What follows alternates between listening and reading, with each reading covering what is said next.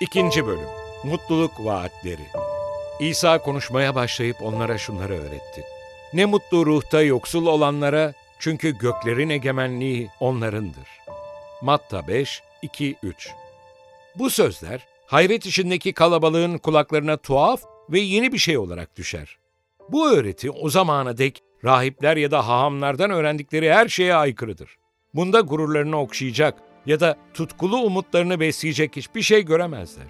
Ancak bu yeni öğretmende onları adeta büyüleyen bir güç vardır. Çiçekten gelen hoş koku gibi onun öz varlığından da ilahi sevginin tatlılığı akmaktadır. Sözleri yeni biçilmiş çayıra düşen yağmur gibi, toprağı sulayan bereketli yağmurlar gibi dökülmektedir. Tümü içgüdüsel olarak burada canın sırlarını okuyan, ancak yine de onlara müşfik merhametle yaklaşan birinin bulunduğunu hissetmektedir. Kalpleri ona açılır ve dinledikçe kutsal ruh onlara insanlığın tüm çağlarda öğrenmeye son derece ihtiyacı olduğu dersin manasından bir şeyler açıklar. Mesih'in zamanında halkın dini önderleri ruhsal hazineler bakımından zengin olduklarını sanıyorlardı. Ferisi'nin Tanrım öbür insanlara benzemediğim için sana şükrederim şeklindeki duası kendi toplumsal sınıfının ve büyük ölçüde de tüm ulusun duygularını ifade ediyordu. Fakat İsa'yı çevreleyen kalabalıkta kendi ruhsal fakirliklerinin idrakinde olan bazı kişiler vardı. Petrus balık ağını çekerlerken gerçekleşen mucizede Mesih'in ilahi gücü açığa çıktığında kurtarıcının ayakları dibine düşerek "Ya Rab, benden uzak dur. Ben günahlı bir adamım." diye haykırmıştı. Aynı şekilde dağda toplanan kalabalıkta da onun paklığının huzurunda kendilerini zavallı, acınacak durumda, yoksul, kör ve çıplak hisseden canlar vardı. Ve bu kişiler Tanrı'nın bütün insanlara kurtuluş sağlayan lütfunu özlemle bekliyorlardı. Mesih'in selamlama sözleri bu insanlarda umut uyandırmıştı. Hayatlarının Allah'ın takdisi altında olduğunu görmüşlerdi. İsa bereket kasesini kendilerini zengin ve zenginleşmiş olarak gören, hiçbir şeye ihtiyacı olmadığını sanan ve lütufkar armağandan küçümsemeyle yüz çeviren kişilere sunmuştu. Kendisini bütün hisseden, epey iyi olduğunu düşünen ve kendi durumundan memnun olan kişi, Mesih'in lütuf ve doğruluğundan pay almaya çalışmaz. Gurur hiçbir eksiklik hissetmez. Bu nedenle kalbin kapısını Mesih'e ve onun vermek için gelmiş olduğu sonsuz bereketlere karşı kapatır. Böyle bir insanın kalbinde İsa'ya yer yoktur. Kendi gözlerinde zengin ve şerefli olan kişiler Allah'ın bereketini imanla istemezler ve dolayısıyla alamazlar. Kendilerini dolu hissederler, bu yüzden boş giderler. Kendi kendilerini kurtarmalarının ya da kendiliklerinden herhangi bir doğru eylemde bulunmalarının mümkün olmadığını bilenler, Mesih'in bahşedebileceği yardımın değerini bilirler. Bunlar ruhta fakir olanlardır. Onun ne mutlu onlara dediği kişilerdir.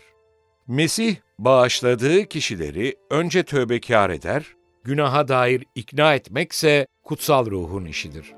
Kalpleri Allah'ın ikna edici ruhu tarafından harekete geçirilenler, kendilerinde iyi olan hiçbir şey olmadığını görürler. O zamana dek yaptıkları her şeyin benlik ve günahla karışık olduğunu fark ederler. Perişan haldeki vergi görevlisi gibi uzakta durup gözlerini göğe kaldırmaya bile cüret edemeyerek şöyle haykırırlar. Tanrım ben günahkara merhamet et. Luka 18-13 Ve kutsanırlar.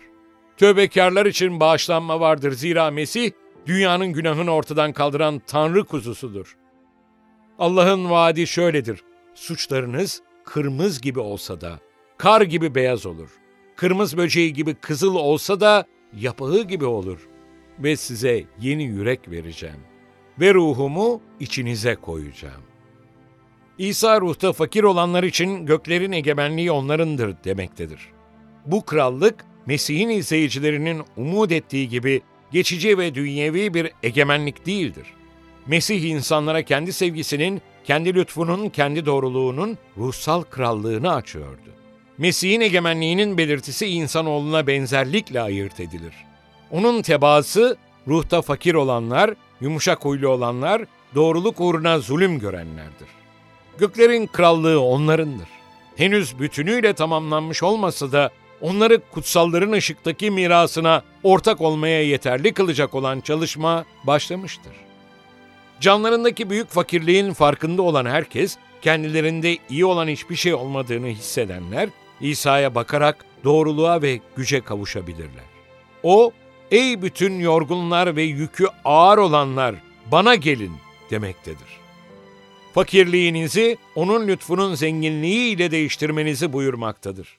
Biz Allah'ın sevgisine layık değiliz fakat güvencemiz olan Mesih layıktır ve ona gelen herkesi kurtarmaya fazlasıyla muktedirdir. Geçmişteki tecrübeniz ne olmuşsa olsun, şu andaki durumunuz ne kadar umut kırıcı olursa olsun, İsa'ya olduğunuz gibi zayıf, çaresiz ve umutsuz bir halde gelirseniz, müşfik kurtarıcımız sizi ta uzaktan karşılayacak ve sevgi dolu kollarıyla sizi kucaklayarak kendi doğruluk kaftanını size giydirecektir. Bizi kendi karakterinin beyaz giysisiyle kuşanmış olarak babanın huzuruna sunar. Allah'ın önünde bizi savunarak şöyle der, ben günahkar olanın yerini aldım. Bu asi çocuğa değil, bana bak. Şeytan bizi günahla suçlayarak ve kendisine ait ganimetler olduğumuzu iddia ederek canlarımıza karşı ne kadar yüksek sesle karşı gelirse gelsin, Mesih'in kanı ondan daha da büyük bir güçle şefaatte bulunur. Benim için şöyle diyecekler, doğruluk ve güç yalnız Rab'dedir. Bütün İsrail soyu Rab tarafından aklanacak, onunla övünecek.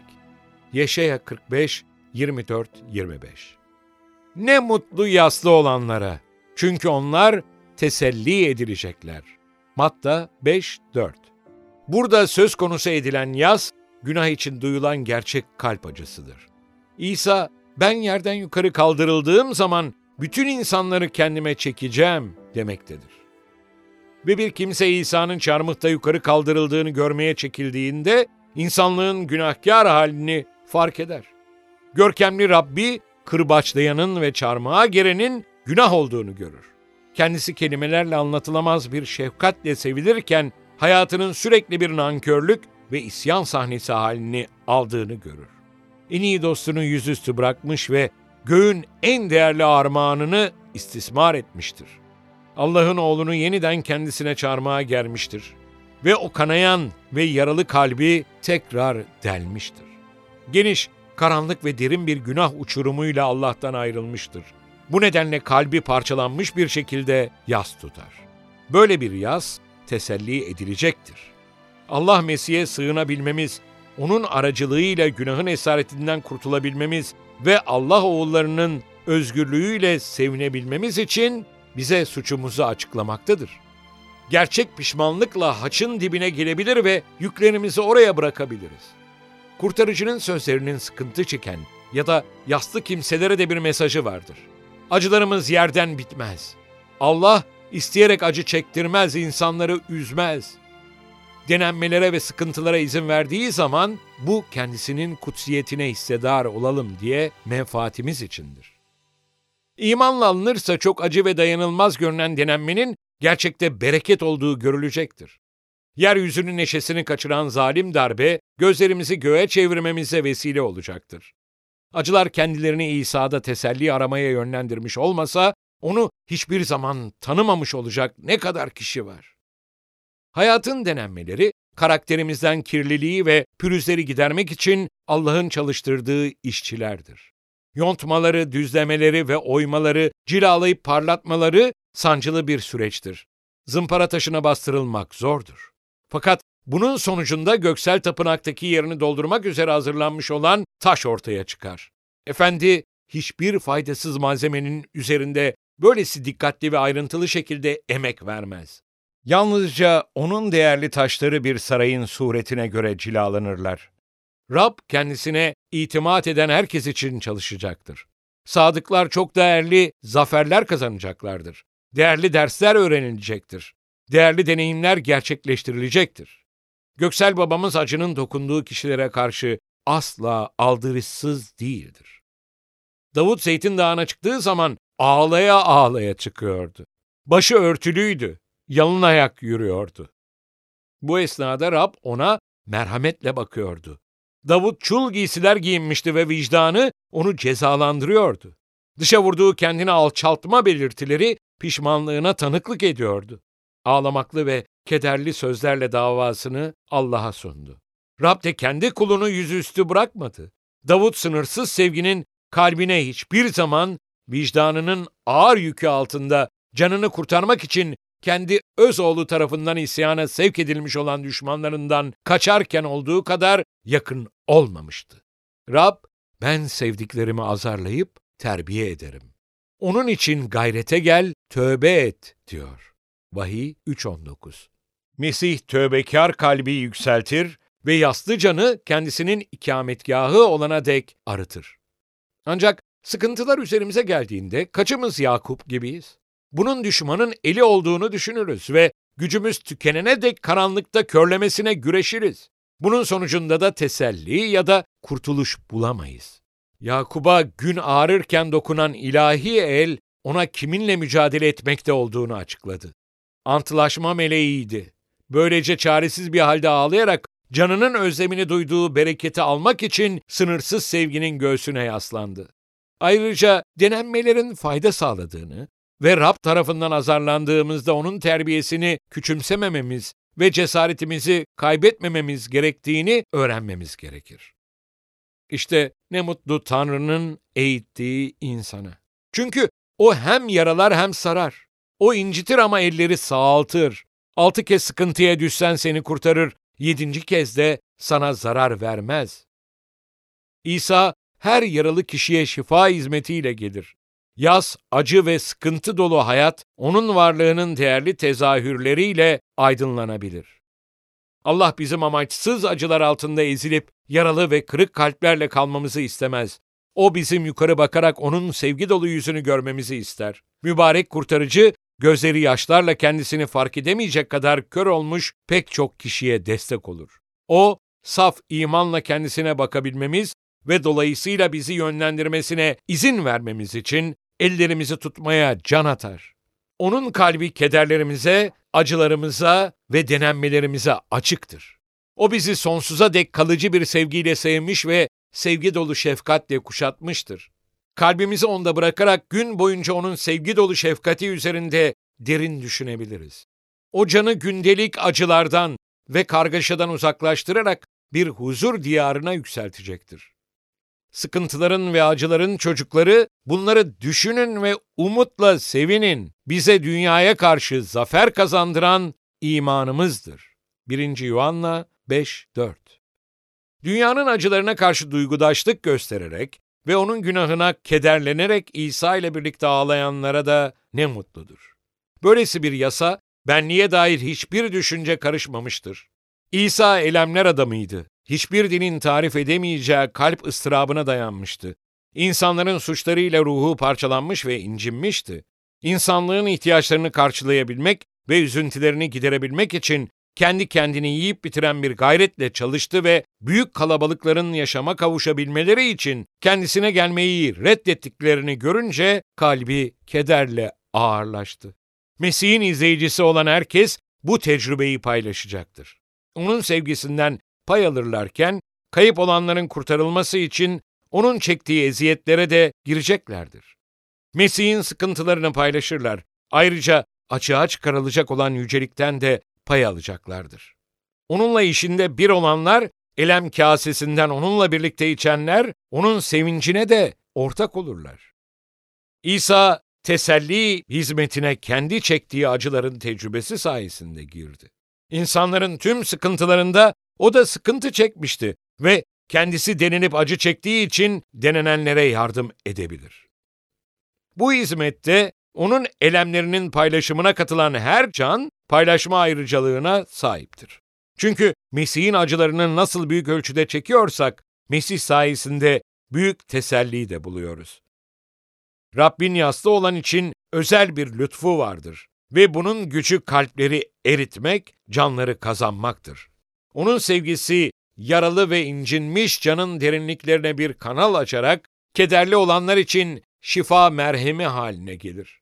Her türlü tesellinin kaynağı olan Tanrı, merhametli Baba, kendisinden aldığımız teselliyle her türlü sıkıntıda olanları teselli edebilmemiz için bizi bütün sıkıntılarımızda teselli ediyor. 2. Korintliler 1 3 4. Ne mutlu yumuşak huylu olanlara. Matta 5 5. Mutluluk vaatleri boyunca Hristiyan deneyiminin ilerleyen çizgisi görülmektedir. Mesih'e olan ihtiyaçlarını hissedenler, günahtan ötürü yas tutan ve sıkıntılar okulunda Mesih'le birlikte oturmuş olanlar, ilahi öğretmenden yumuşak huyluluğu öğreneceklerdir. Haksızlığa uğranırken sabır ve nezaket göstermek, putperest ulusların ya da Yahudilerin takdir ettiği özellikler değildi. Musa'nın kutsal ruhun esinlemesiyle kendisinin yeryüzündeki en alçak gönüllü adam olduğunu ifade etmesi, çağdaşlarınca övgü olarak algılanmazdı. Daha ziyade acıma ya da küçümseme duygusu uyandırırdı. Fakat İsa, yumuşak huyluluğu kendi krallığına girmek için başta gelen nitelikler arasında sayıyor. Kendi hayatında ve karakterinde bu değerli lütfun ilahi güzelliği tezahür etmiştir. İsa, babasının görkeminin parlaklığı, Tanrı'ya eşitliği sımsıkı sarılacak bir hak saymadı.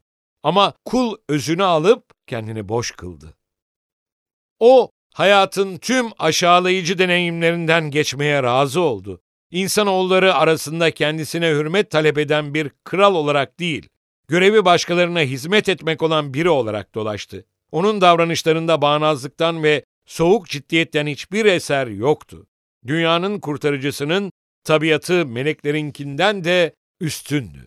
Fakat onun ilahi yüceliğiyle birlikte herkesi kendisine çeken bir yumuşak huyluluk ve alçak gönüllülük vardı. İsa kendini boş kıldı ve yaptığı tüm işlerde benlikten iz görülmedi. Tüm şeyleri babasının iradesine tabi kıldı. Yeryüzündeki görevi sona ermek üzereyken şu sözleri söyleyebiliyordu.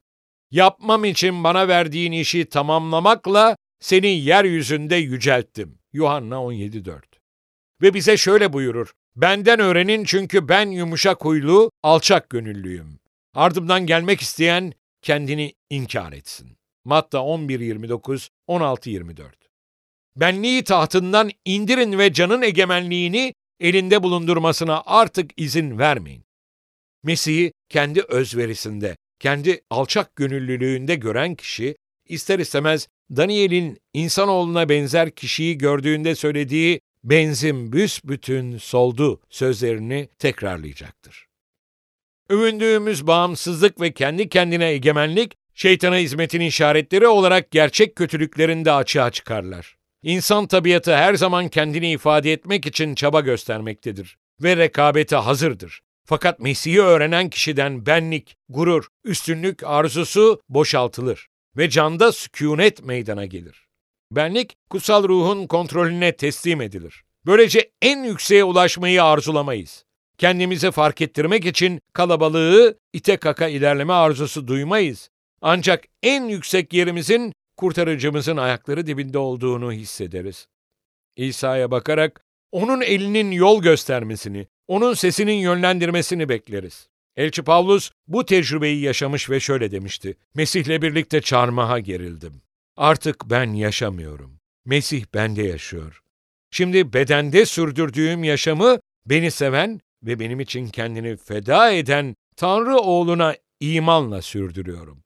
Galatyalılar 2.20 Mesih'i canda sürekli kalan bir misafir olarak kabul ettiğimizde, Allah'ın tüm anlayışın ötesinde olan huzuru, Mesih İsa aracılığıyla kalplerimizi ve zihinlerimizi emanete alacaktır. Kurtarıcının yeryüzündeki hayatı çatışmanın ortasında yaşanmış olmasına rağmen huzurlu bir hayattı. Kızgın düşmanlar sürekli olarak onun peşindeyken o şunları söylüyordu. Beni gönderen benimledir. O beni yalnız bırakmadı. Çünkü ben her zaman onu hoşnut edeni yaparım. Yuhanna 8.29 Hiçbir insani ya da şeytani gazap fırtınası Allah'la olan o mükemmel birlikteliğin huzurunu bozamazdı. Bize de şöyle diyor, size esenlik bırakıyorum. Size kendi esenliğimi veriyorum. Ben size dünyanın verdiği gibi vermiyorum. Boyunduruğumu yüklenin, benden öğrenin. Çünkü ben yumuşak huylu, alçak gönüllüyüm. Böylece canlarınız rahata kavuşur. Yuhanna 14.27, Matta 11.29 Allah'ın yüceltilmesi ve insanlığın imar edilmesi için Hizmet boyunduruğunu benimle birlikte yüklenin. Boyunduruğun kolay, yükünse hafif olduğunu göreceksiniz. Huzurumuzu yok eden benlik sevgisidir. Benlik canlı iken sürekli olarak onu yok olmaktan ve aşağılanmaktan korumak için hazır bekleriz.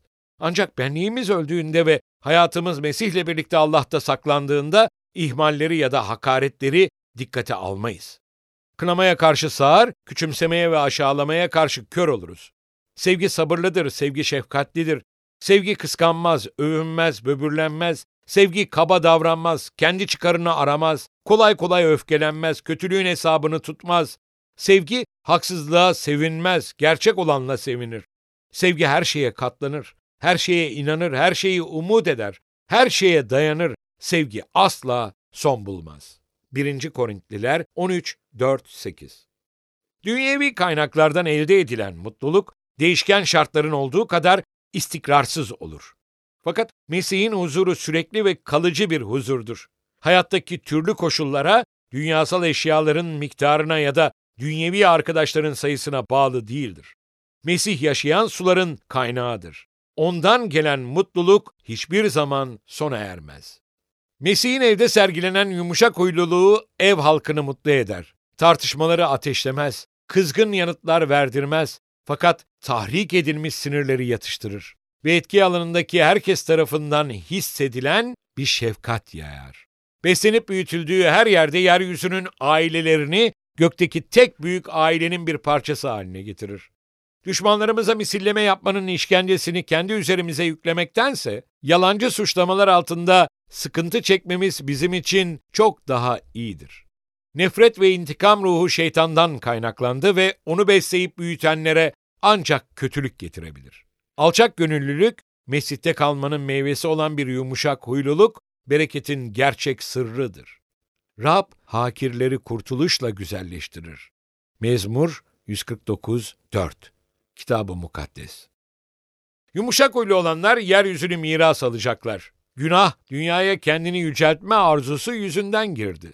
Ve ilk ebeveynlerimiz bu güzel dünya üzerindeki egemenliklerini, kraliyetlerini kaybettiler. Mesih kayıp olanları fedakarlık yoluyla kurtarmaktadır. Ve bizim de onun yaptığı gibi galip gelmemiz gerektiğini söylemektedir.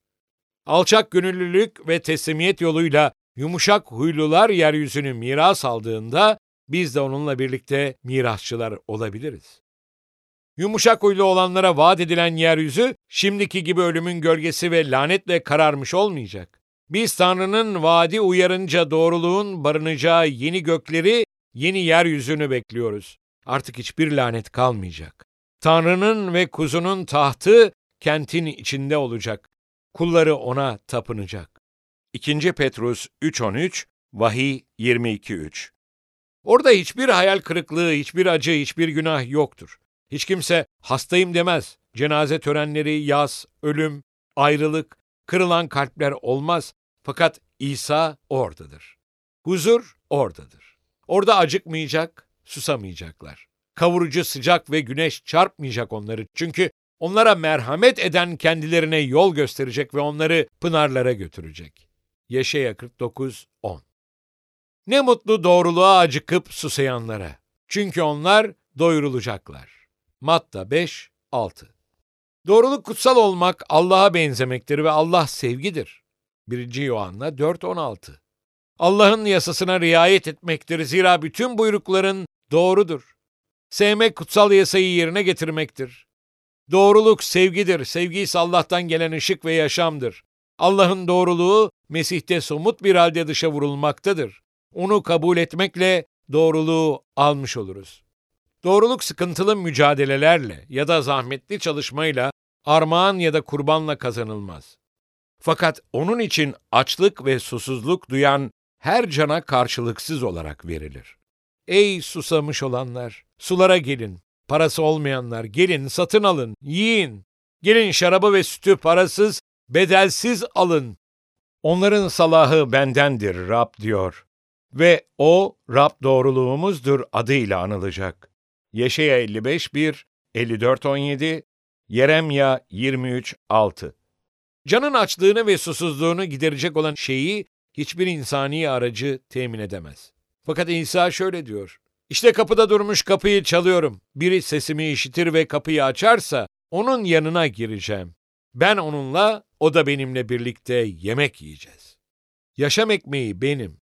Bana gelen asla acıkmaz. Bana iman eden hiçbir zaman susamaz. Vahiy 3.20, Yuhanna 6.35 Fiziksel gücümüzü korumak için yiyeceğe ihtiyacımız olduğu gibi, ruhsal hayatımızı sürdürebilmek ve Allah'ın işlerinde çalışmamıza güç verebilmek için de gökten inmiş ekmek olan Mesih'e ihtiyacımız vardır. Bedenin sürekli olarak hayatı ve yaşam enerjisini sürdüren besinleri aldığı gibi can da devamlı Mesih'le birliktelik içinde olmalı, ona teslim olarak tamamen ona dayanmalıdır.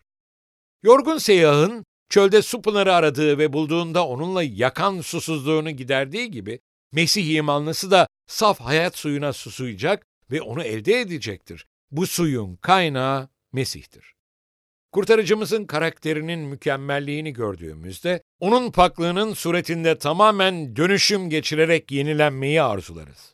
Allah'ı ne kadar iyi tanırsak, karaktere ilişkin idealimiz o kadar yüksek. Onun suretini yansıtma arzumuz da o kadar samimi olacaktır.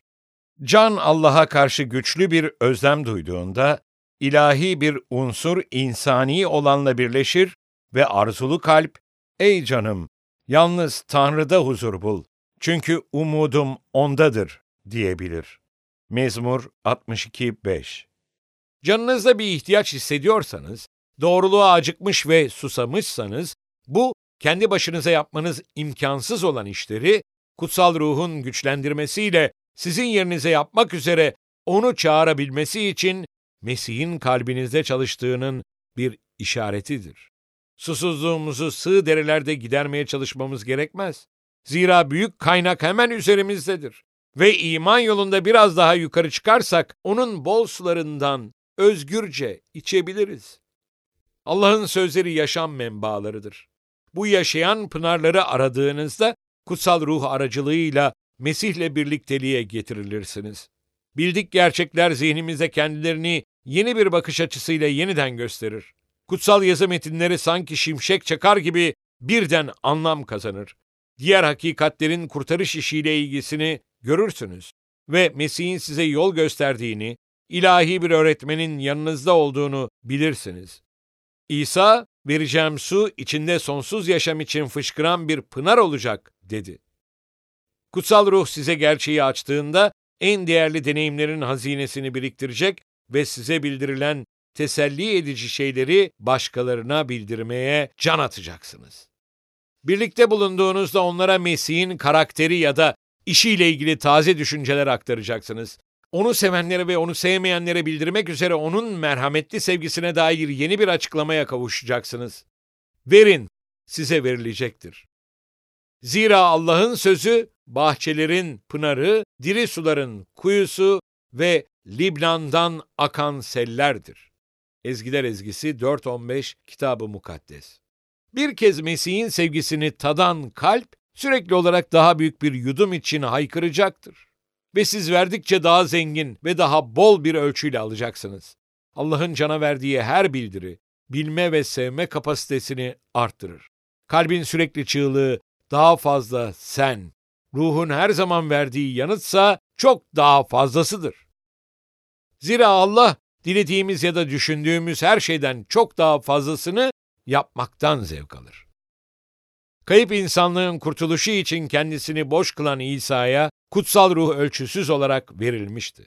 Aynı şekilde onun kendi içinde yaşaması için tüm kalbini teslim eden tüm Mesih izleyicilerine de verilecektir. Ruhla dolun emrini Rabbimizin kendisi vermişti. Bu emir aynı zamanda kendi yerine gelişinin vaadidir. Bütün doluluğunun onda, Mesih'te bulunmasını uygun görmesi babanın iradesiydi. Ve kendisinde siz tamamlanmışsınızdır. Allah yeryüzünü tazeleyen sağanak yağışlar gibi sevgisini sınırsızca dökmüştür. Şöyle diyor, Ey bulutlar, doğruluk yağdırın. Toprak yarılsın, kurtuluş meyvesi versin. Onunla birlikte doğruluk yetiştirsin. Düşkünlerle yoksullar su arıyor ama yok. Dilleri kurumuş susuzluktan. Ben Rab onları yanıtlayacağım.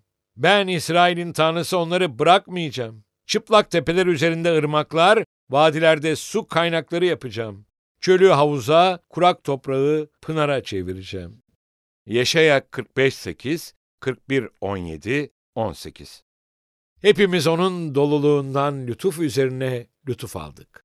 Yuhanna 1.16 Ne mutlu merhametli olanlara çünkü onlar merhamet bulacaklar. Matta 5, 7 İnsanın kalbi özünde soğuk, karanlık ve sevgisizdir. Bir kimse merhamet ve bağışlama ruhu gösterdiğinde bunu kendisinden değil, kalbinde çalışmakta olan ilahi ruhun etkisi aracılığıyla yapar. Biz de seviyoruz çünkü önce O bizi sevdi. 1. Yuhanna 4.19 Tanrı'nın kendisi tüm merhametin kaynağıdır. Onun adı çok acıyan ve lütfedendir. O bize hak ettiğimiz şekilde davranmaz. O bize kendisinin sevgisine layık olup olmadığımızı sormaz. Fakat bizi layık hale getirmek için kendi sevgisinin zenginliklerini üzerimize döker. O kindar değildir, cezalandırmaya değil kurtarmaya çalışır. Kendi takdiriyle göstermiş olduğu sertlik dahi dik başlıların kurtuluşu için gösterilmektedir. İnsanları dertlerinden kurtarmak ve yaralarına kendi merhemini sürmek için güçlü bir arzu duyar. Allah'ın suçluyu asla suçsuz çıkarmadığı doğrudur. Ancak o suçu ortadan kaldıracaktır. Merhametli olanlar tanrısal öz yapıya ortaktırlar ve Allah'ın müşfik sevgisi onlarda ifade bulur. Kalpleri sınırsız sevginin kalbiyle duygudaş olan herkes, yargılayıp mahkum etmeye değil, kurtarıp kazanmaya çalışır. Canda ikamet eden Mesih hiçbir zaman kurumayan bir pınardır. Onun kaldığı yerde lütuf dolup taşacaktır. Mesih imanlısı hata yapanların, ayartılanların, arzu ve günahın zavallı kurbanlarının hesabına onlar layık mı değil, onlara nasıl yararlı olabilirim sorusunu sorar. En perişan, en alçalmış olanlarda Mesih'in kurtarmak için öldüğü ve Allah'ın onlar için kendi çocuklarına uzlaştırma görevini verdiği canları görür. Merhametli olanlar fakirlere, acı çekenlere ve zulüm görenlere şefkat gösterenlerdir. Eyüp şöyle beyan etmektedir. Yardım isteyen yoksulu, desteği olmayan öksüzü kurtarırdım. Ölmekte olanın hayır duasını alır, dul kadının yüreğini sevinçten coştururdum. Doğruluğu giysi gibi giyindim. Adalet kaftanım, sarığımdı sanki. Körlere göz, topallara ayaktım.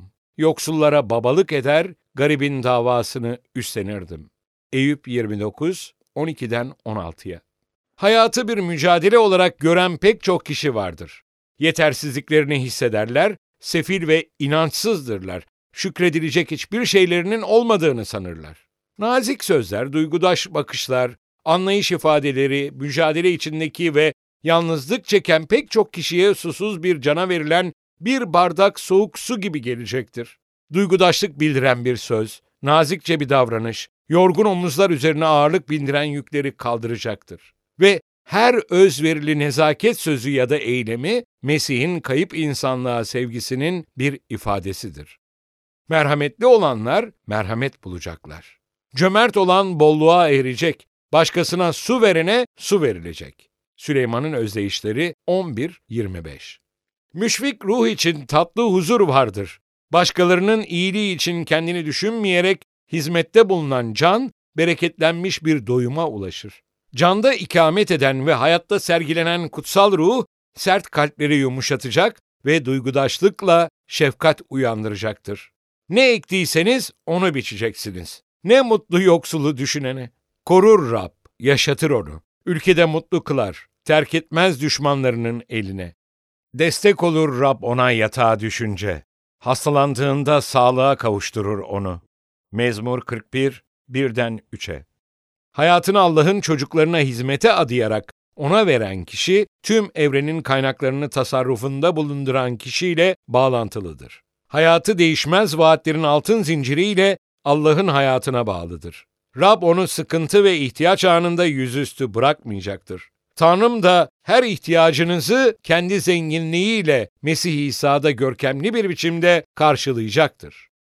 Son darlık zamanında da merhametli olanlar müşfik kurtarıcının merhametinde sığınak bulacak, sonsuza dek kalıcı olan konutlara kabul edileceklerdir. Filipililer 4.19 Ne mutlu yüreği temiz olanlara çünkü onlar Tanrı'yı görecekler. Matta 5, 8 Yahudiler törensel temizlik açısından o kadar titiz ve serttiler ki, kaideleri son derece külfetli hale gelmişti. Zihinleri kurallarla, kısıtlamalarla ve dış kirlilik korkusuyla meşguldü ve bencilliğin ve kötü niyetliliğin cana bulaştırdığı lekeyi görmediler. İsa bu törensel paklığın kendi krallığına girmenin şartlarından biri olduğunu belirtmiyor. Fakat kalp paklığının gerekliliğine işaret ediyor. Yukarıdan olan bilgelik her şeyden önce paktır. Yakup 3.17 Allah'ın kentine kirletici olan hiçbir şey girmeyecektir. Orada ikamet edecek olanların tümünün yürekleri burada paklanmış olacaktır. İsa'yı öğrenen bir kimsede pervasız davranışlara, uygunsuz dile ve kaba düşüncelere karşı büyüyen bir tiksinti görülecektir. Mesih kalpte yaşadığında düşünce ve davranışlar paklanmaya ve incelmeye başlayacaktır. Fakat İsa'nın ne mutlu yüreği temiz olanlara sözü daha derin bir anlam taşır. Yalnızca dünyanın anladığı paklık gibi şehevi olandan uzak, ihtirastan pak anlamında temiz değil. Fakat aynı zamanda canın gizli amaçları ve dürtülerinde de samimi, gururdan ve çıkarcılıktan uzak, alçak gönüllü, özverili ve çocuksu. Ancak benzer karakterde olanlar birbirini anlayabilir. Kendi hayatınızda Allah'ın karakterinin temel ilkesi olan fedakar sevgi ilkesini kabul etmedikçe Allah'ı tanıyamazsınız. Şeytan tarafından aldatılan kalp Allah'ı zorba ve acımasız bir varlık olarak görür. İnsanlığa hatta bizzat şeytana ait bencilce özellikler sevgi dolu yaratıcıya atfedilir. O beni kendin gibi sandın diyor. Onun takdirine ilişkin hususlar keyfi ve intikamcı bir tabiatın dışa vurumu olarak yorumlanır. Onun lütfunun zenginliklerinin hazine dairesi olan kutsal kitap da öyle. Gök kadar yüksek olan ve sonsuzluğu kapsayan hakikatlerinin görkemi fark edilemez. Büyük insan kitlesine göre Mesih'in kendisi kurak yerdeki kök gibidir ve onda gönüllerini çeken bir güzellik de göremezler. Yaşaya 53-2 İsa insanlar arasında Allah'ın insanlığa vahyi olarak bulunurken yazıcılar ve ferisiler ona sen cin çarpmış bir Samiriyelisin dediler. Yuhanna 8.48 Öğrenciler bile kendi kalplerinin bencilliğinden öyle körleşmişlerdi ki kendilerine babanın sevgisini açıklamaya gelen kişiyi zorlukla anlayabiliyorlardı. İşte bu yüzden İsa insanlar arasında yalnız başına yürüdü. O yalnızca gökte tamamen anlaşılabiliyordu. Mesih görkemi içinde geldiği zaman kötüler onu görmeye dayanamazlar. Onun kendisini sevenlere yaşam olan mevcudiyetinin ışığı tanrısızlar için ölüm demektir. Onun gelişinin beklentisi onlar için yargının dehşetli beklenişi ve düşmanları yiyip bitirecek kızgın ateş gibidir. O göründüğünde kendilerini kurtarmak için ölen kişinin yüzünden saklanmak için yalvaracaklardır. Fakat kutsal ruhun içlerinde yaşamasıyla arındırılan kalpler için her şey değişmiştir. Bunlar Allah'ı tanıyabilir. Musa Allah'ın yüceliği kendisine gösterildiği zaman kayanın oyuğuna saklanmıştı. Aynı şekilde biz de Mesih'te saklandığımızda Allah'ın sevgisini görürüz. Yürek temizliğini ve güzel sözleri seven kralın dostluğunu kazanır. Süleyman'ın özdeyişleri 22.11 İmanla onu burada ve şimdi görürüz. Günlük deneyimimizde onun takdirinin tezahüründe ortaya çıkan iyiliğinin ve şefkatinin farkına varırız. Oğlunun karakterinde onu tanırız. Kutsal ruh Allah'la ve onun gönderdiği kişiyle ilgili gerçeği anlayışımıza ve kalbimize açar. Yüreği temiz olanlar Allah'ı yeni ve sevecen bir ilişkide kurtarıcıları olarak görürler.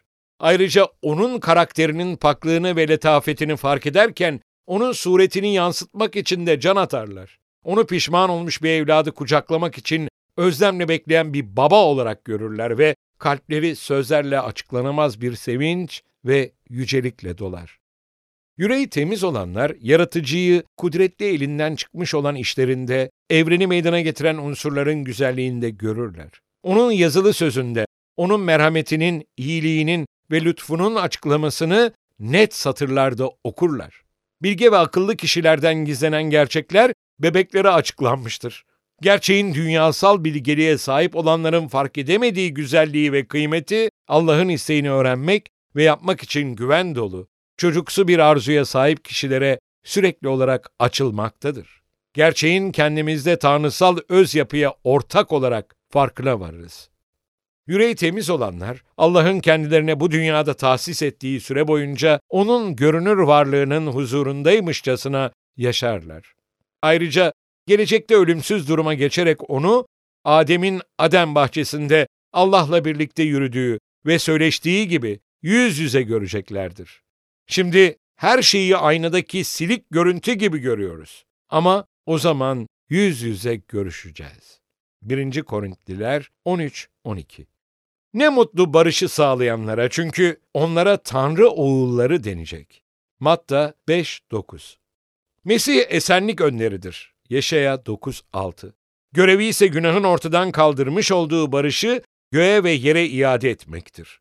İmanla aklandığımıza göre Rabbimiz İsa Mesih sayesinde Tanrı ile barışmış oluyoruz. Günahı terk etmeye ve kalbini Mesih'in sevgisine açmaya razı olan herkes, bu göksel barışa paydaş olur. Bundan başka bir barış zemini yoktur.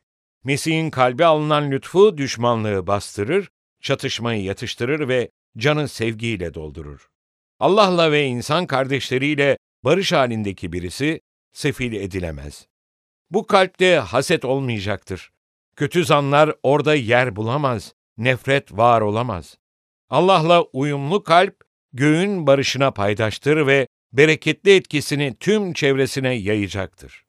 Barış ruhu, dünyasal çekişmeden dolayı yorulan ve sıkıntı çeken kalpler üzerine çiğ gibi yağacaktır. Mesih'in izleyicileri barış mesajıyla dünyaya gönderildiler. Her kim kutsal bir yaşamın sessiz ve gayri ihtiyari etkisiyle Mesih'in sevgisini sergilerse, her kim sözle ya da işlerle başka birini günahı terk ederek kalbini Allah'a teslim etmeye yönlendirirse, o barışı sağlayanlardandır. Ve ne mutlu barışı sağlayanlara. Çünkü onlara Tanrı oğulları denecek.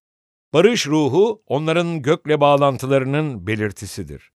Mesih'in hoş raiyahası onları kuşatır. Hayatın hoş kokusu, karakterin sevecenliği, dünyaya onların Allah'ın çocukları olduğu gerçeğini bildirir. İnsanlar onların İsa ile birlikte olduklarını bilirler. Seven herkes Tanrı'dan doğmuştur. İçinde Mesih'in ruhu olmayan kişi Mesih'in değildir. Fakat Tanrı'nın ruhuyla yönetilenlerin hepsi Tanrı'nın oğullarıdır. 1. Yuhanna 4.7, Romalılar 8, 9, 14 Yakup'un soyundan geride kalanlar birçok halkın arasında Rabbin gönderdiği çiğ gibi, kimseye dayanmadan, kimsenin onayını beklemeden otları sulayan sağanak yağmurları gibi olacaklar. Mika 5, 7 Ne mutlu doğruluk uğruna zulüm görenlere. Çünkü göklerin egemenliği onlarındır. Matta 5, 10 İsa izleyicilerine dünyasal yücelik ve zenginlik kazanma ve denenmelerden uzak bir hayat umudu sunmaz. Ancak onlara kendini inkar ve tektir yollarında efendileriyle birlikte yürüme ayrıcalığını sunar. Zira dünya onları tanımaz. Kaybolmuş olanı kurtarmaya gelen Mesih'e Allah'ın ve insanın ortak düşmanlarının birleşik güçleri tarafından karşı konuldu. Kötü insanlar ve kötü melekler amansız bir ittifakta birleşerek Selamet reisine karşı cephe aldılar. Onun her sözü ve davranışı ilahi şefkatten meydana gelmiş olmasına rağmen dünyaya benzemezliği en sert düşmanlığı kışkırttı. Mizacımızda bulunan habis ihtirasların uygulanması için ruhsat vermemesi, kendisine karşı en ateşli muhalefetin ve düşmanlığın yükselmesine neden oldu. Mesih İsa'da Allah'a adanmışlıkla yaşamak isteyenlerin hepsi için de öyle olacaktır. Doğrulukla günah, sevgiyle nefret, gerçekle yalan arasında bastırılamaz bir çelişki vardır. Bir kimse Mesih'in sevgisini ve kutsallığın güzelliğini sunduğunda şeytanın krallığının tebaasını çekerek oradan uzaklaştırmaktadır. Bu nedenle kötülüğün efendisi buna karşı koymak üzere harekete geçer. Kendisine Mesih'in ruhu aşılanmış olan herkesi baskı ve zulüm beklemektedir. Zulmün niteliği zamana göre değişir. Ancak temel ilkesi yani altında yatan ruh, Habil'in zamanından beri Rabbin seçilmişlerini öldürenin aynısıdır. İnsanlar Allah'la uyumlu olarak yaşamaya çalıştıklarında çarmıh engelinin ortadan kalkmadığını göreceklerdir. Yönetimler, hükümranlıklar ve göksel yerlerdeki kötülüğün ruhsal güçleri göğün yasasına itaat eden herkese karşı cephe alırlar. Bu nedenle zulüm Mesih'in öğrencilerine acı vermek bir yana sevinç getirmelidir. Zira bu efendilerinin adımlarını izlemekte olduklarının bir işaretidir. Rab, halkına denenmelerden muafiyet vaat etmiş olmamasına rağmen bundan çok daha iyi olanı vaat etmiştir. Günlerin nasılsa kuvvetin öyle olacaktır demiştir. Lütfum sana yeter çünkü gücüm güçsüzlükte tamamlanır. Yasanın tekrarı 33-25. Kitabı Mukaddes. 2. Korintliler 12-9. Onun uğruna kızgın fırına girmeye çağrıldıysanız, İsa Babil'deki üç sadık gençle birlikte olduğu gibi sizin de yanınızda olacaktır. Kurtarıcılarını sevenler onunla aşağılanmayı ve kınanmayı paylaşmak için her fırsata sevineceklerdir. Rablerine karşı duydukları sevgi onun uğruna acı çekmeyi tatlı hale getirir. Şeytan her çağda Allah'ın halkına zulmetmiştir. Onlara işkence etmiş ve onları öldürmüştür. Fakat onlar ölümde fatihler olmuşlardır. Sarsılmaz imanlarıyla şeytandan daha kudretli birini gözler önüne sermişlerdir. Şeytan bedene işkence ederek öldürebilir. Fakat Mesih'le birlikte Allah'ta saklı olan hayata dokunamazdı. İnsanı zindan duvarları arasında hapsedebilir fakat ruhu bağlayamazdı. Onlar kasvetin ardından yüceliğe bakarak şöyle diyebiliyorlardı. Kanım şu ki bu anın acıları gözümüzün önüne serilecek yücelikle karşılaştırılmaya değmez. Geçici hafif sıkıntılarımız bize ağırlıkta hiçbir şeyle karşılaştırılmayacak kadar büyük, sonsuz bir yücelik kazandırmaktadır. Romalılar 8.18, 2. Korintliler 4.17 Denemeler ve zulümle Allah'ın yüceliği, karakteri, onun seçilmiş olanların da gözler önüne serilecek. Dünya tarafından nefret edilen ve zulme uğrayan Allah'ın kilisesi, Mesih'in okulunda eğitilir ve terbiye edilir.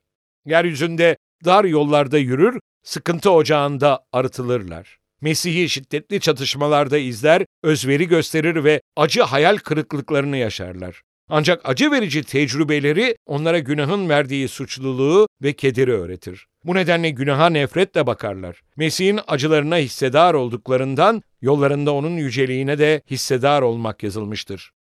Peygamber kutsal görümde Allah'ın halkının zaferini görmüştür. Şöyle der, ateşle karışık camdan deniz gibi bir şey gördüm. Zafer kazananlar ellerinde Tanrı'nın verdiği lirlerle cam denizin üzerinde durmuşlardı. Tanrı kulu Musa'nın ve kuzunun ezgisini söylüyorlardı. Her şeye gücü yeten Rab Tanrı, senin işlerin büyük ve şaşılası işlerdir. Ey ulusların kralı, senin yolların doğru ve adildir. Bunlar o büyük sıkıntıdan geçip gelenlerdir. Kaftanlarını kuzunun kanıyla yıkamış, bembeyaz etmişlerdir. Bunun için Tanrı'nın tahtı önünde duruyor, tapınağında gece gündüz ona tapınıyorlar. Tahta oturan çadırını onların üzerine gerecek. Vahiy 15 2 3 7 14 15 İnsanlar size sövüp zulmettikleri zaman ne mutlu size. Matta 5 11 Şeytan düşüşünden beri aldatmacayla çalışmaktadır. Allah'ı yanlış tanıttığı gibi temsilcileri aracılığıyla Allah'ın çocuklarını da yanlış tanıtır. Kurtarıcı, sana edilen hakaretlere ben uğradım diyor. Aynı şekilde onun öğrencileri de bu hakaretlere uğrar. İnsanlar arasında dolaşanlardan insanoğlu kadar zalimce iftiralara uğrayan biri olmadı. O, Allah'ın kutsal yasasının ilkelerine sadakatle itaat ettiği için insanların aşağılamalarına ve alaylarına hedef oldu. Ondan nedensiz yere nefret ettiler. Ancak o düşmanlarının önünde sükunetle durdu. Kınanmanın, Mesih imanlısının mirasının bir parçası olduğunu beyan ederek, izleyicilerine kötülüğün oklarını nasıl karşılamaları gerektiğini bildirdi ve zulüm altında yıkılmamalarını öğütledi. İftira itibarı karartsa da karakteri lekeleyemez. Bu Allah'ın korumasındadır. Günaha rıza göstermediğimiz sürece cana leke sürebilecek, insani olsun şeytani olsun hiçbir güç yoktur. Kalbini Allah'ta bırakan bir insan en sıkıntı verici denemelerde ve en cesaret kırıcı ortamlarda dahi refah zamanındayken olduğu gibi Allah'ın ışığının ve lütfunun kendisiyle beraber olduğunun ap açık göründüğü zamanki gibi olur. Sözleri, güdüleri, eylemleri yanlış yansıtılıp çarpıtılabilir. Fakat buna aldırmaz zira daha büyük kazancı söz konusudur. Musa gibi görünmez olanı görür gibi dayanır. Görünen şeylere değil, görünmeyenlere bakar. Mesih insanlarca yanlış anlaşılan ve yanlış yansıtılan her şeyden haberdardır. Onun çocukları ne kadar kötülüğe uğrasalar ve aşağılansalar da sakin bir sabır ve itimatla bekleyebilirler. Zira açığa çıkarılmayacak hiçbir sır yoktur. Ve Allah'ı şereflendirenler onun tarafından insanların ve meleklerin huzurunda şereflendirileceklerdir. İsa, insanlar size hakaret ettikleri ve zulmettikleri zaman diyor. Sevinin ve sevinçle coşun ve dinleyicilerinin dikkatini sıkıntılarda sabır örneği olarak Rabbin adıyla konuşmuş olan peygamberlere çekti. Yakup 5.10 Adem'in çocuklarından ilk Mesih imanlısı olanı Habil şehit olarak öldü. Hanok Allah'la birlikte yürüdü ve dünya onu tanımadı. Nuh'a bağnaz ve yaygaracı denilerek alay edildi. Başkaları alaya alınıp kamçılandı, hatta zincire vurulup hapsedildi. Başkaları ise salı verilmeyi reddederek dirilip daha iyi bir yaşama kavuşma umuduyla işkencelere katlandılar. İbraniler 11, 36-35 Allah'ın seçilmiş habercileri her çağda aşağılandı ve zulüm gördü. Ancak çektikleri sıkıntılar aracılığıyla Allah bilgisi dört bir yana yayıldı. Mesih'in her izleyicisi saflara katılmalı ve aynı işi sürdürmelidir. Ve bunu düşmanlarının gerçeğe karşı hiçbir şey yapamayacaklarını, ancak gerçek hesabına çalışabileceklerini bilerek yapmalıdır. Allah gerçeğin öne çıkarılmasını ve incelenerek tartışılmasını amaçlar. Hatta bunu gerçeğe karşı gösterilen aşağılama aracılığıyla bile yapar.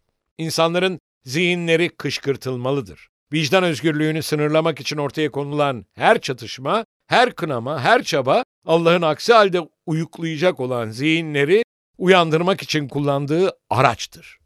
Bu sonuç Allah'ın elçilerinin tarihinde ne kadar da sık görülmüştür. Asil ve belagatli İstefanos, Sanhedrin'in kışkırtmasıyla taşlanarak öldürüldüğünde müjde davası hiçbir kayba uğramamıştı. Yüzünü aydınlatan göğün ışığı, ölürken ettiği duasındaki ilahi merhamet, yanında duran yobaz Sanhedrin üyesinin vicdanına keskin bir ikna oku gibi saplandı ve zulmeden Ferisi Saul, Mesih'in adını Yahudi olmayan ulusların, kralların ve İsrailoğullarının önünde taşımak için bir araç olarak seçildi. Ve bundan çok sonra yaşlı Pavlus Roma'da hapis tutulduğu evinden şunları yazdı. Gerçi kimi Mesih'i kıskançlık ve rekabetle, temiz yürekle değil, bencil tutkularla duyuruyorlar. Böylece tutukluluğumda bana sıkıntı vereceklerini sanıyorlar. İster art niyetle, ister içtenlikle olsun, her durumda Mesih duyurulmuş oluyor. Filipililer 1, 15'ten 18'e. Pavlus'un tutuklanmasıyla müjde dört bir yana yayıldı ve Sezar'ın sarayında dahi Mesih'e canlar kazanıldı. Şeytanın yok etme çabalarıyla Allah'ın diri ve kalıcı olan sözünün çürümez tohumu insanların kalplerine ekildi. Mesih'in adı onun çocuklarının baskıya ve zulme uğramalarıyla yüceltildi ve canlar kurtarıldı. Baskı ve kınamanın zulmü arasından Mesih'e tanıklık edenlerin gökteki ödülü büyüktür. İnsanlar dünyevi malların peşindeyken İsa onlara göksel ödülü gösterir. Fakat her şeyi gelecek hayata yerleştirmez. Ödül burada başlar. Eski zamanda Rab İbrahim'e görünerek ona ben sana kalkanım, senin çok büyük mükafatınım dedi. Mesih'i izleyen herkesin ödülü budur. Yehova, İmanuel, kendisinde bilginin ve bilgeliğin bütün hazinelerinin saklı olduğu kişi. Tanrılığın bütün doluluğunun bedence bulunduğu kişi. Kalp, onun niteliklerini kazanmaya gitgide daha fazla açıldıkça, onunla duygudaşlık kazanabilmek, onu tanımak, ona sahip olmak, onun sevgisini ve kudretini bilmek, Mesih'in asla sonu gelmeyecek zenginliklerine sahip olmak, Allah'ın tüm doluluğuyla dolasınız diye genişliğin, uzunluğun, derinliğin, yüksekliğin ne olduğunu gitgide daha çok anlamak ve bilgiyi çok aşan Mesih'in sevgisini bilmek. İşte Rabbe kulluk edenlerin mirası şudur. Onların gönenci bendendir diyor Rab. Yeşaya 54 17. Filipi'deki zindanda gece yarısı dua ederek Allah'a ilahiler söyledikleri zaman Paulus ve Silas'ın kalplerini dolduran işte bu sevinçti. Mesih orada yanlarındaydı ve onun mevcudiyetinin ışığı gökteki sarayların görkemiyle içinde bulundukları kasveti aydınlatıyordu. Paulus Roma'da müjdenin yayılışını gördüğünde vurulduğu zincirlere aldırış etmeden şunları yazıyordu. Buna seviniyorum, sevineceğim de. Filipililer 1.18 Ve Mesih'in dağdaki sözleri Pavlus'un zulmün göbeğindeki Filipi kilisesine gönderdiği mesajında yeniden yankılanmaktadır. Rab'de her zaman sevinin. Yine söylüyorum, sevinin. Filipililer 4.4 Yeryüzünün tuzu sizsiniz.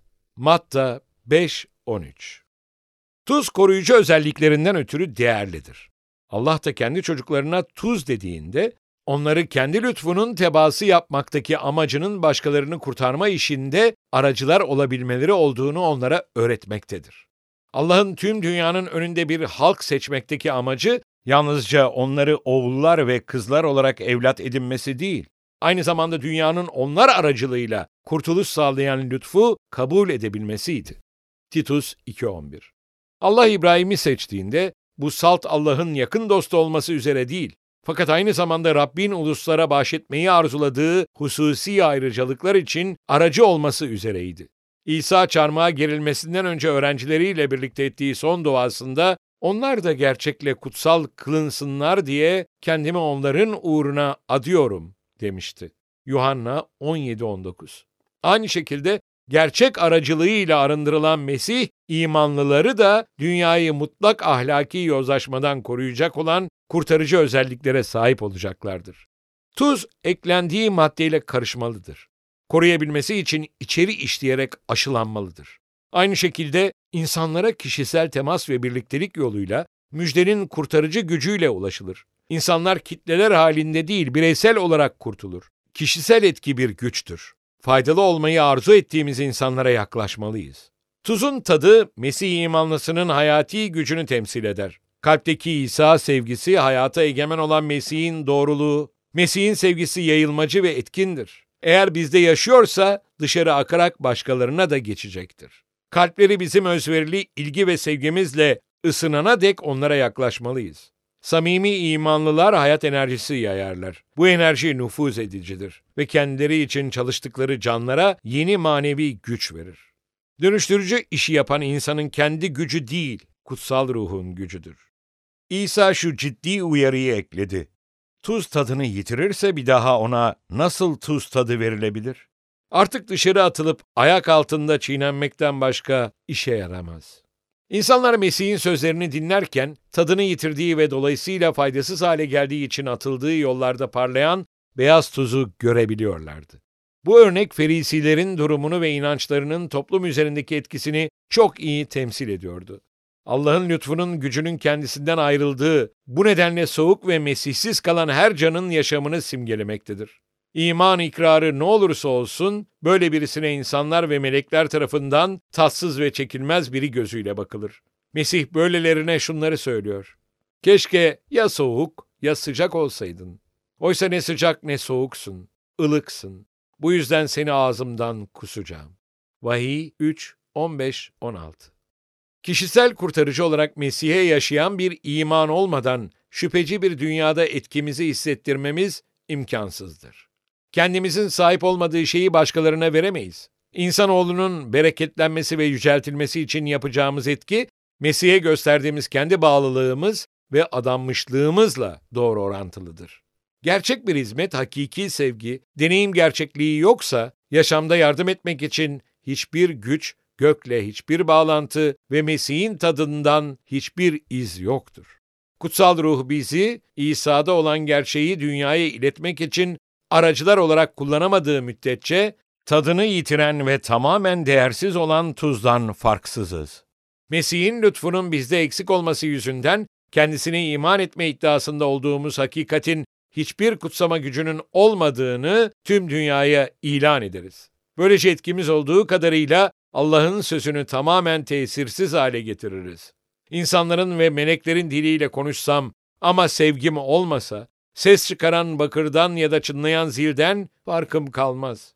Peygamberlikte bulunabilsem, bütün sırları bilsem, her bilgiye sahip olsam, dağları yerinden oynatacak kadar büyük imanım olsa Ama sevgim olmasa bir hiçim. Varımı yoğumu sadaka olarak dağıtsam, bedenimi yakılmak üzere teslim etsem, ama sevgim olmasa bunun bana hiçbir yararı olmaz. 1. Korintliler 13, 1'den 3'e. Sevgi kalbi doldurduğunda başkalarına doğru akacaktır. Onlardan gelen iyilikler nedeniyle değil, ancak sevginin eylem ilkesi olması nedeniyle. Sevgi karakteri tadil eder, güdülere hükmeder, düşmanlığı bastırır ve hisleri asilleştirir. Bu sevgi evren kadar geniştir ve melek işçilerin sevgisiyle uyum içindedir. Kalpte beslenip büyütüldüğünde tüm hayatı tatlılaştırır ve bereketlerini dört bir yana döker. Bizi yeryüzünün tuzu haline getirebilecek olan sadece ve sadece budur.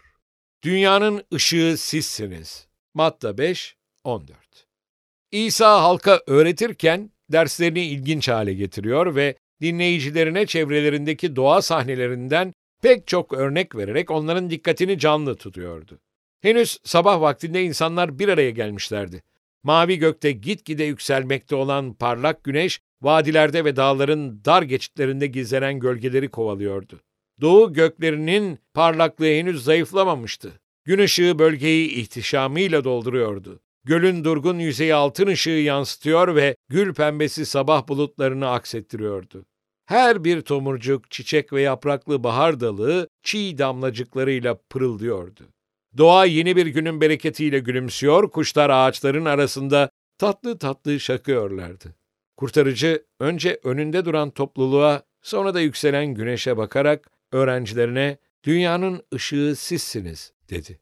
Güneşin sevgi rotasında ilerlediği, gecenin gölgelerini dağıtarak dünyayı hayata uyandırdığı gibi Mesih'in izleyicilerinin de kendi görevlerinde ilerleyerek göğün ışığını yanılgının ve günahın karanlığında bulunanların üzerine dökmeleri gerekir. Sabahın parlak ışığında tepelerin etrafındaki kasabalar ve köyler açıkça görülüyor, sahneye çekici bir özellik katıyordu. İsa onlara işaret ederek, tepeye kurulan kent gizlenemez, dedi. Ve şöyle ekledi. Kimse kandil yakıp tahıl ölçeğinin altına koymaz. Tersine kandilliye koyar. Evdekilerin hepsine ışık sağlar. İsa'nın sözlerini dinleyenlerin çoğu tek odadan ibaret ve kandillikteki tek bir kandilin tüm evdekileri aydınlattığı fakirhanelerde oturan köylüler ve balıkçılardı. Buna rağmen İsa şunları söyledi. Sizin ışığınız insanların önünde öyle parlasın ki, iyi işlerinizi görerek göklerdeki babanızı yüceltsinler. Düşkün insanın üzerine Mesih'ten kaynaklanan ışıktan başka hiçbir ışık parlamamıştır ve parlamayacaktır. Kurtarıcı İsa günah içinde yüzen bir dünyanın karanlığını aydınlatabilecek tek ışıktır. Mesih hakkında şöyle yazılmıştır. Yaşam ondaydı ve yaşam insanların ışığıydı. Yuhanna 1, 4 Onun öğrencileri ondaki yaşamı alarak ışık taşıyıcılar olabilirlerdi. Candaki Mesih'in yaşamı, onun karakterde ortaya konulan sevgisi onları dünyanın ışığı yapacaktır. İnsanlığın özünde ışık yoktur. Mesih'ten ayrı olduğumuzda yakılmamış bir mum gibiyiz. Yüzü güneşten öteye döndüğü zamanki ay gibiyiz. Dünyanın karanlığına tutabileceğimiz tek bir ışık şuağımız bile yoktur. Fakat doğruluk güneşine doğru döndüğümüzde, Mesih'le temas kurduğumuzda tüm can ilahi mevcudiyetin parlaklığıyla ışıldar. Mesih'in izleyicileri insanlar arasında bir ışıktan daha fazlası olmalıdırlar. Onlar dünyanın ışığıdır. İsa kendi adını söyleyen herkese siz kendinizi bana verdiniz, ben de sizi kendi temsilcilerim olarak dünyaya verdim der. Babanın onu dünyaya gönderdiği gibi o da ben de onları dünyaya gönderdim diye beyan eder. Yuhanna 17 18. Mesih babanın açıklanması için bir araç olduğu gibi biz de Mesih'in açıklanması için araç olmalıyız. Kurtarıcımız büyük bir ışık kaynağı olsa da ey Hristiyan onun insanlık aracılığıyla açıklandığını unutma. Allah'ın bereketleri insanlar aracılığıyla verilmektedir. Mesih'in kendisi dünyaya insanoğlu olarak geldi. İlahi tabiatla birleşen insanlık insanlığa dokunmalıdır. Mesih'in kilisesi, efendinin her bir öğrencisi Allah'ı insanlara açıklamak üzere gök tarafından atanan araçlardır. Görkemli melekler sizin aracılığınızla mahvolmaya hazır canlara göğün ışığını ve kudretini iletmek için beklemektedirler. İnsani aracı kendisine verilen görevi tamamlamakta başarısız mı olacak? Öyleyse dünya vaat edilmiş olan kutsal ruhun tesirinden o ölçüde mahrum kalır. Fakat İsa öğrencilere ışığınızı parlatmaya çalışın demedi. Parlasın dedi. Mesih kalpte ikamet ediyorsa onun mevcudiyetinin ışığını gizlemek imkansızdır. Mesih'in izleyicileri olma iddiasındakiler dünyanın ışığı değillerse, bunun nedeni hayati gücün onları terk etmiş olmasıdır. Verecek ışıkları yoksa bunun nedeni ışık kaynağıyla temaslarının olmamasıdır. Her çağda içlerinde olan Mesih ruhu, Allah'ın gerçek çocuklarını kendi çağlarının insanları için ışık haline getirmiştir. Yusuf Mısır'da bir ışık taşıyıcısıydı. Paklığı, iyilikseverliği ve hayırlı evlatlara yarışı sevgisiyle putperestlerden oluşan bir ulusun ortasında Mesih'i temsil ediyordu. İsrailliler Mısır'dan çıkıp vaat edilen ülkeye doğru giderken içlerinde bulunan sadıklar çevre uluslara ışık oldular. Onlar aracılığıyla Allah dünyaya açıklandı. Babil'deki Daniel ve yoldaşlarından, Pers krallığındaki Mordekay'dan, kraliyet saraylarının karanlığı arasında görkemli ışık uzmeleri parladı.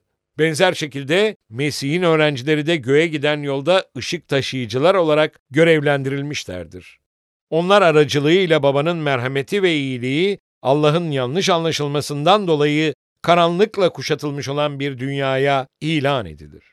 Onların iyi işlerini gören diğerleri gökteki babayı yüceltmeye sevk edilir. Zira evrenin tahtında karakteri övgüye ve örnek alınmaya layık bir Allah'ın oturmakta olduğu ilan edilmiştir.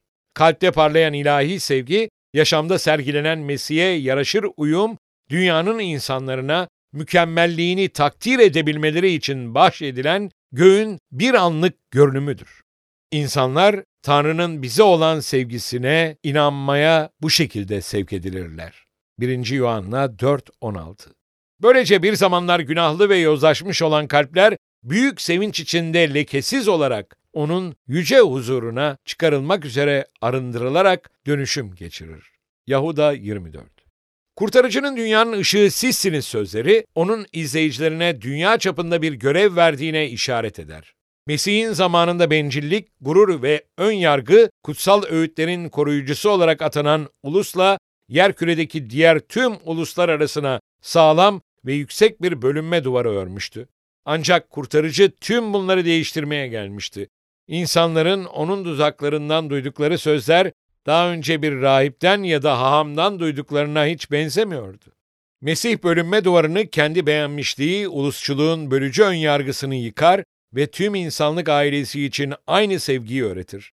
İnsanları bencilliklerinin kendilerini tuttuğu dar çemberden çıkarır. Tüm bölgesel sınırları ve yapay toplumsal ayrımları ortadan kaldırır.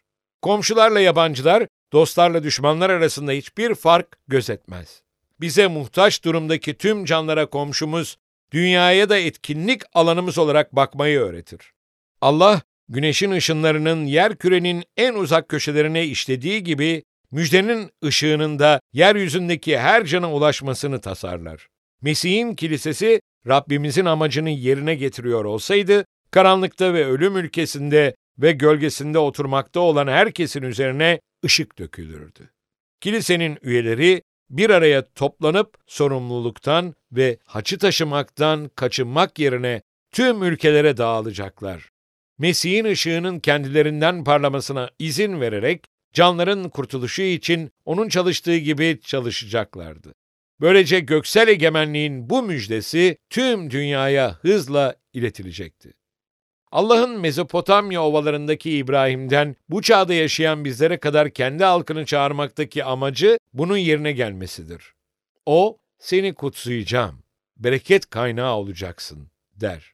Yaratılış 12.2 Mesih'in müjde peygamberi aracılığıyla söylenen ve dağdaki vaazda tekrar yankılanan sözleri bu son nesilde yaşayan bizler içindir. Kalk parla çünkü ışığın geliyor. Rabbin yüceliği üzerine doğuyor. Yeşaya 61 Ruhunuzun üzerine Rabbin görkemi doğduysa, on binlerin arasında seçkin olan ve tepeden tırnağa güzel olan kişinin güzelliğini gördüyseniz, onun görkeminin mevcudiyetiyle canlarınız ışıldadıysa, bu söz Efendiden size gönderilmiştir. Mesih'le birlikte başkalaşım dağında durdunuz mu? Aşağıdaki düzlükte şeytanın esir ettiği canlar bulunmaktadır. Kendilerini özgür kılacak olan iman ve dua sözünü beklemektedirler. Yalnızca Mesih'in görkemini tefekkür etmemiz değil, onun mükemmelliğinden bahsetmemiz de gereklidir. Yaşayan Mesih'in görkemini görmekle kalmadı. Onun hakkında konuştu da. Davut derin düşüncelere dalmışken ateş yandı ve o diliyle konuştu. O Allah'ın harika sevgisi üzerinde derin derin düşünürken gördüğü ve hissettiği şeyler hakkında konuşmadan edemezdi. Kim imanla harika kurtuluş planını, Allah'ın biricik oğlunun yüceliğini görüp de onun hakkında konuşmaz? Mesih'in ölümünde Golgota'daki haç üzerinde mahvolmayalım ama sonsuz hayatımız olsun diye beyan edilen sırrına erişilmez sevgiyi kim tefekkür edebilir? Kim bunu görür de kurtarıcının görkemini överek göklere çıkaracak sözleri olmaz? Onun tapınağında herkes yücesin diye haykırır. İsrail'in tatlı dilli ozanı ona lirle övgüler söyleyerek şöyle dedi. Düşüneceğim harika işlerini, insanlar büyüklüğünü, yüce görkemini konuşacak. Yaptığın müthiş işlerin gücünden söz edecekler. Ben de senin büyüklüğünü duyuracağım. Mezmur 145 5 6 Golgota'daki haç insanların üzerinde çok yükseklere kaldırılmalı, zihinlerini meşgul ederek düşüncelerini yoğunlaştırmalıdır. Bundan sonra tüm ruhsal yetiler doğrudan Allah'tan gelen ilahi güçle dolacaktır. Bundan sonra enerjiler efendi için samimiyetle çalışmak üzere yoğunlaşacaktır. İşçiler yeryüzünü aydınlatmak için yaşayan araçlar olarak dünyaya ışık huzmeleri yayacaklardır. Mesih kendisine teslim olan her insani aracıyı büyük bir memnuniyetle kabul eder. O dünyaya beden almış sevginin sırlarını anlatabilmek için insani olanı ilahi olanla bir araya getirir. Bunu sözle anlatın, dua ile anlatın, ilahi ile anlatın. Onun yüceliğine dair bildiriyi her yerde ilan edin ve ötelerdeki bölgelere doğru yola devam edin. Sabırla katlanılan denenmeler, minnettarlıkla alınan bereketler, cesaretle karşı durulan ayartılar, alışkanlıkla açığa vurulan alçak gönüllülük, nezaket, merhamet ve sevgi, hayat ışığının hiç aydınlatmadığı bencil kalbin karanlığının aksine karakterde parıldayan ışıklardır.